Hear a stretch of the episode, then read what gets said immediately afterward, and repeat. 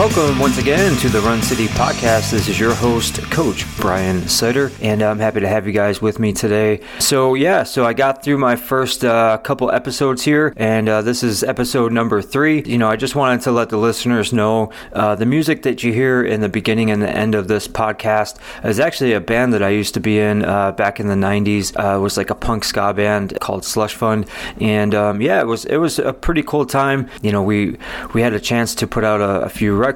You know, we we did a few tours, so it was it was it was a good time back then um, when I was a lot younger and had a little less responsibility um, than I do now. Uh, but we broke up in like 1997, and uh, the the only reason I mention that is you know it, it was always kind of neat to go through the creative process of recording records um, and being in a recording studio, which is something similar to what I'm doing now with this podcast. And um, you know, it's just nice to to be able to to have that creative side of me kind of come out again. Yeah, so I hope you guys are enjoying the the first couple episodes. First one, like I said, was was a little bit choppy, but you know I got through some of the post production things and and just try to figure out you know what to do um, and and how to make it sound I guess as good as possible. The second one was was definitely an improvement, and I'm hoping that this one uh, will sound a lot better. So really, I just wanted to dive into a couple quick topics today. So I happen to notice that everybody's online and on Instagram showing off their new uh, Nikes.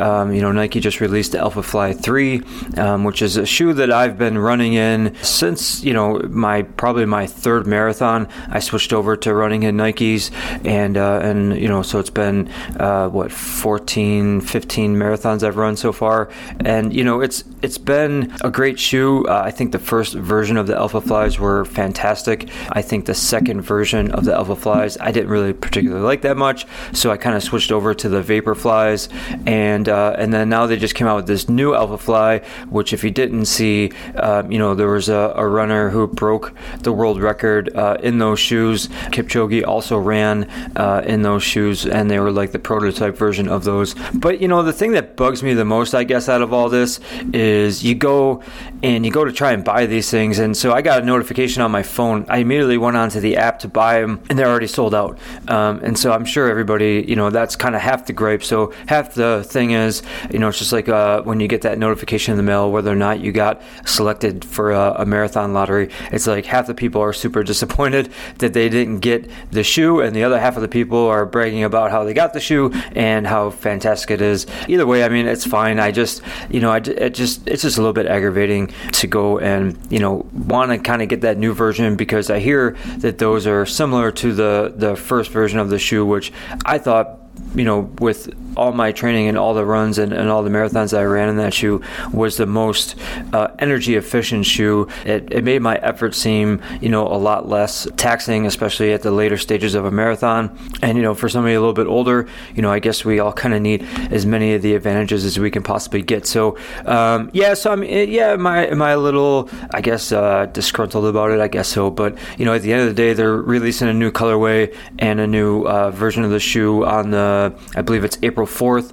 Um, so I guess I'll have to tune in then and see what happens, see if I can get my hands on a pair. Um, I don't really have any races coming up, you know, so it, it, really doesn't matter to me if I have them or not. You know, it's just always one of those things. You have that FOMO of like, hey, what am I missing out on? This shoe seems really fantastic. And, but, you know, it's kind of the same thing with everything these days. I mean, you look at, uh, you know, concert tickets. I mean, I'm trying to buy just for like some old bands. Like, I try to buy some tickets to go see Aerosmith just because I've never seen them before. It's a band I've listened to since I was a little kid, and it was like, you know, they went on sale, and 30 seconds later they were sold out, and then everybody's trying to sell them for $700 a ticket. It's like, you know, it is Aerosmith in 2023 and uh, or 2024, and I just don't think it's worth $700 a ticket. So you know, so I'm I'm passing on that one, but it seems to be the way with everything. It's like almost impossible to get some of these things, and I'm sure there's a lot of bots out there that are you know kind of buying up stock and buying up all this stuff, and and it makes it a little bit of a disadvantage for the person that's just trying to go online and, and pick up a pair um, or pick up a concert ticket uh, for something, you know. But uh, but at the end of the day, um, uh, what I really wanted to talk about was just kind of like some training things, uh, you know. So in the first episode, I kind of introduced myself, kind of told you what you know what my last couple years have been like, um, the ups and downs through all the injuries and all the different things. And I, my second episode was kind of like, what do you do to stay motivated during the down months when you don't have anything going on. But you know, at the end of the day, like Boston Marathon training has already started, right? So some spring marathon training has already kind of kicked into full gear. People are starting to to kind of get through and start their journey, uh, whether it's a Boston qualifier or whether it's just a spring race that you're training for. Um, and then you know, in a couple a couple of weeks, you know, all those races are going to be you know kind of those like May June races. You're going to start you know picking up your training for those. You know, after you kind of build up your base and you kind of go through some of the basics, you know, the next thing is to get into you know kind of like the nitty gritty of training. You know, so a lot of people do like follow like online training plans and which are fine. I mean, some of them are good. Um, some of them don't really give you all the information that you need, and typically to get all the information, you have to purchase you know the plan or purchase you know or speak to like a coach or something along those lines and they don't want to really give you you know it's like unlocking the secrets like there's any real secrets to to training but you know so i like to i always tell everybody like my advice is free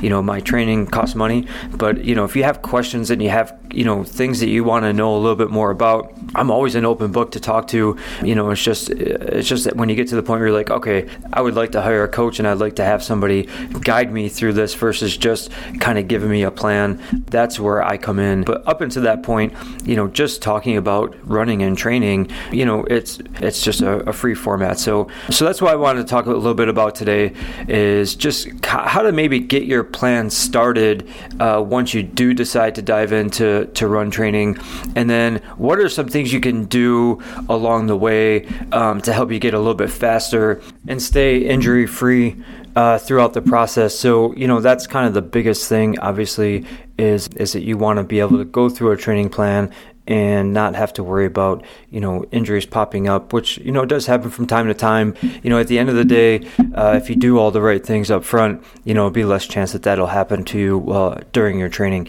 So, um, so first things first. So, you know, you you went through kind of maybe some of your base training. Uh, you built up your foundation a little bit. You were able to you know get through four or five weeks of you know just keeping your base at 15, 20, 30 miles a week, um, and then from there you did some strength training, and now now you're ready to jump in and you're ready to start your plan. So if you haven't done kind of the basic stuff yet, unless you've been training all along um, and you feel like you have a good base under you, you know I would probably take the next few weeks to to do some of that work, like I mentioned in episode two. You know now you're ready to start into your training plan, and you know it's like okay, how do I start? So the First thing that I do, uh, always my first week of training, and you know, the first couple weeks are always going to be boring, right? Like, there's not going to be any exciting speed work going on. There's not going to be super long runs, um, especially if you're training for a full marathon. You know, if you're doing 5K work or 10K work, it's a little bit different, but you know, it all kind of falls along the same along the same line. So, so the first thing I do uh, when I start off is I keep my first week easy. So I, am not doing any speed work. I'm kind of keeping the workouts all the same. I'm just doing easy running, which is 30 minutes easy. So I do five minute warm up, 20 minutes in my zone two heart rate, which, you know, on another episode, I'm going to go through and talk about uh, heart rate and how I use it and why I think it's important to at least give it a shot for some of your workouts. And then, you know, what, how, how it can be effective uh, throughout a marathon cycle. But for today, let's just assume you did uh, one mile easy warm up, or I'm sorry, five minutes easy warm up. You did 20 minutes of easy running. So the warm up is like super basic, like you barely feel like you're doing exercise. Um, and then you start to run easy and do that for 20 minutes and then do like a five minute cool down. So, you know, keep it to about 30 minutes. First week of training, I always take the Monday off just to kind of set myself up for the rest of the week. And then the rest of the week, I kind of do that. And then my first run uh, on the weekend is like a six miler. So it's just something basic or seven miles, whatever it ends up being. And you end up putting in, you know, 25 ish miles for the week, somewhere around there, depending on how fast you run. Could be less, it could be more, but you know, just keeping things super easy. And then week two, I kind of start with a little bit of basic speed work. So there's nothing crazy. You're doing like 10 by you know 10 by 30 second intervals during those 30 seconds you're you're kind of pushing yourself to an all out effort so it's going to be you know, maybe not a sprint, but something close to it, like a 9 out of 10 effort. Um, and you're going to push yourself for that. And then with a 230, 2 minute 30 second recovery in between. So that would be like a Tuesday run. So Monday would be an e- another easy run, like maybe the second week would be five minute warm up, 25 minute run, and a five minute cool down. So it's now 35 minutes as opposed to 30. And and then I Tuesday would be like my speed workout day. And then the rest of the week, similar to the previous week, is all easy running. Um, and then Sunday, you know, the mileage would bump up like another mile on your long run if you do your long runs on Sunday. So it would be like a half mile warm up and then like a six or seven mile long run and then a half mile cool down. If you notice that I on the Sunday long runs I do miles. Um, not necessarily miles and pace, but I do miles and heart rate versus time and heart rate. And I think it's important to you know, to kind of keep track of your longer runs by by miles versus time. So that would be like your second week, and then the third week kind of start kind of like a, a, a run on a Friday with a faster finish. So Monday, same thing, easy run, you know, 35 minutes, 40 minutes, whatever it ends up being. And then Tuesday would be another speed workout. It'd be like 12 by 30 seconds as opposed to 10, or maybe you bump up to like 14 by 30 seconds, whatever it is. And and then with the 230 recovery, doing a you know five minutes warm up, uh, 10 minute easy run, and then you do your 10 by 30 intervals or your or your 12 or 14 by 30 intervals with the 230 recovery and then like a 5 minute cool down afterwards. So that would be a Tuesday, Wednesday, Thursday would stay easy. Friday then would be like what I call like a, a, run with a faster finish at the end or a fast finish run. So you're running five minute warm up, say 20 minutes in your zone two or as an easy run. And then the last to start off with, the last five minutes would be more like your tempo pace. And if you don't know what that is, think of like if you've ever run like a like a 10k or something a little bit slightly faster than a 10k like that would be uh, the pace that you'd want to run that last five minutes in. And then there is no cool down on that run so you want to finish strong. The biggest thing is if you want to practice you know, if you want to finish a race strong, my belief is that you have to practice finishing strong in your runs uh, throughout training, or else it's going to be hard to know what it's like to push yourself. Um, and those, so that week is kind of like a typical week. Then Saturday would be an easy run, and Sunday would be back up to like an eight, you know, eight or nine mile long run. And then the fourth week is like a, a, down week. So even though you haven't done too much up until that point, like it's not like you put in, you know, 50 or 60 or 70 miles at that point, you know, it's good to take every fourth week I like to do as a recovery week where you're just kind of like, you know, you've had some adaptations now. You've had a couple weeks of speed work. You've had uh, a fast finish run. You know, you're doing some things besides just easy running. So now it's time to just kind of take it back a little bit. But when you do a, a down week, you know, make sure that you're still you're you're not taking out all of the hard efforts, just make them a little bit shorter. So instead of like 14 by 30 seconds, maybe go back down to like 9 or 10 by 30 seconds. So that way you're, you know, you're you're making it easier than it was the week before. So the mileage is just reduced essentially, but the effort of some of the runs stays the same. So um, so that would be you know the first four weeks of training. So first week all easy runs. Second week you really introduce just a, a very basic speed work, and you know depending on how many days a week you're going to run, this is based on running a six or seven day a week plan. Um, if you're only going to run four days a week, then try and keep your Tuesdays and your Fridays set. Uh, if you're doing your long run on Sundays, keep your Tuesdays and Fridays set so that you can do a speed work on Tuesday and a tempo or fast finish run or a fartlek run or something that involves some intermittent speed mixed in on a Friday so that we have a couple days in between. If you're only running, you know, four days a week, you could do, I don't know, like a Tuesday, Wednesday, Friday, Sunday, and then the other days in between. If you have 15, 20 minutes, a half an hour, you can do some strength and conditioning work and just keep it really basic, like I was talking about in the in the second episode. So that would get you through the first four weeks of training, and you know, it, and then you kind of build from there. So depending on what you're training for, so people are training for Boston, you know, right now after the first four weeks, I would be putting in, or within the first couple weeks, I'd be putting in some hill workouts because obviously we all know you got those rolling hills towards the end of the, the Boston Marathon. You know, it's like you got to make sure that you're practicing um, what what you're doing specific to race day uh, as you start your marathon plan. So it would start something similar to just your normal speed work. So it'd be like 10 by 30 seconds, but on a hill. Um, and it doesn't have to be crazy, you know, it doesn't have to be super steep, but you just sprint up the hill, jog your way back, wait your two minutes 30 seconds sprint up the hill jog your way back. Um, and it's just getting your body used to you know what that feeling is. You know it helps you build up a little bit of lactate in your blood and um, and and then dissipate uh, and, and get rid of that lactate. So you're also pushing up your lactate threshold levels which if you know if you're not into the science behind running which i am i like to study all that stuff then it may not make much sense to you. But like to be successful in a marathon you have to make sure that you know you're you can hold off the buildup of lactate in your bloodstream for as long as possible, or else it'll automatically kind of get you to, to want to start to slow down if you have too much lactate. So, um, so doing some of these like sprints and, and some of these things until you get into the longer intervals will be, you know, that would be kind of the key in the beginning. And then when you get into the longer intervals, you'll be able to sustain those uh, for the whole duration of that, which, you know, some go, you know, four or five minutes where you're running at faster than you know 10k pace so you're running 5k pace or maybe even a little bit faster than that for like a four minute or a five minute uh, interval.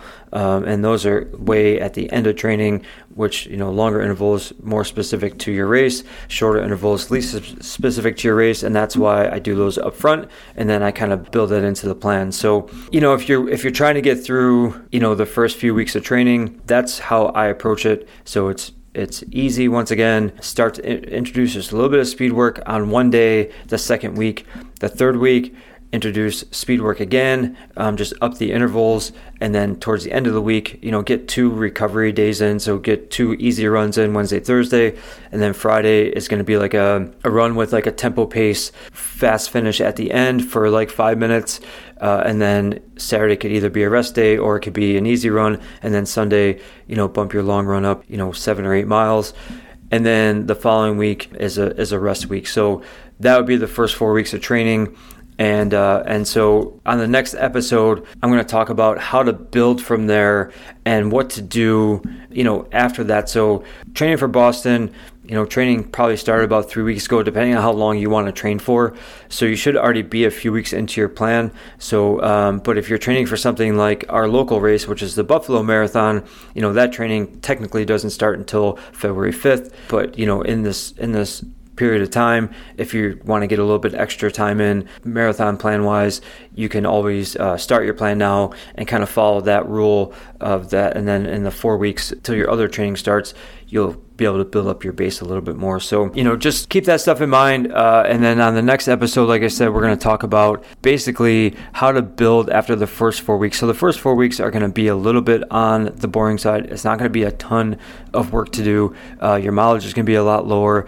But really, after that first rest week, uh, when you come back to week five, that's when things really start to pick up and then they don't really stop until you know until race day. So there will be some recovery days in there and there will be some maybe a rest day complete rest day uh, depending on what plan you're on. And also too you know if you wanted to check out you know my training um, you can go to the website. It's www.runcityesf.com dot com. So it's R U N C I T Y E S F dot com. Um, the ESF stands for um, Ellicott Square Fitness. So when I took over the gym, like I had mentioned in episode one, the name of the gym was Ellicott Square Fitness. Run City is my business, and I kind of implanted that into the gym that I took over. So there was kind of like two different entities, but it's all one gym. Uh, so the gym is Ellicott Square Fitness. Uh, my particular training is through Run City, and that's where obviously I got the name of this podcast. But yeah, so runcityesf.com. Go to uh, Run Training, and you can look through the different plans.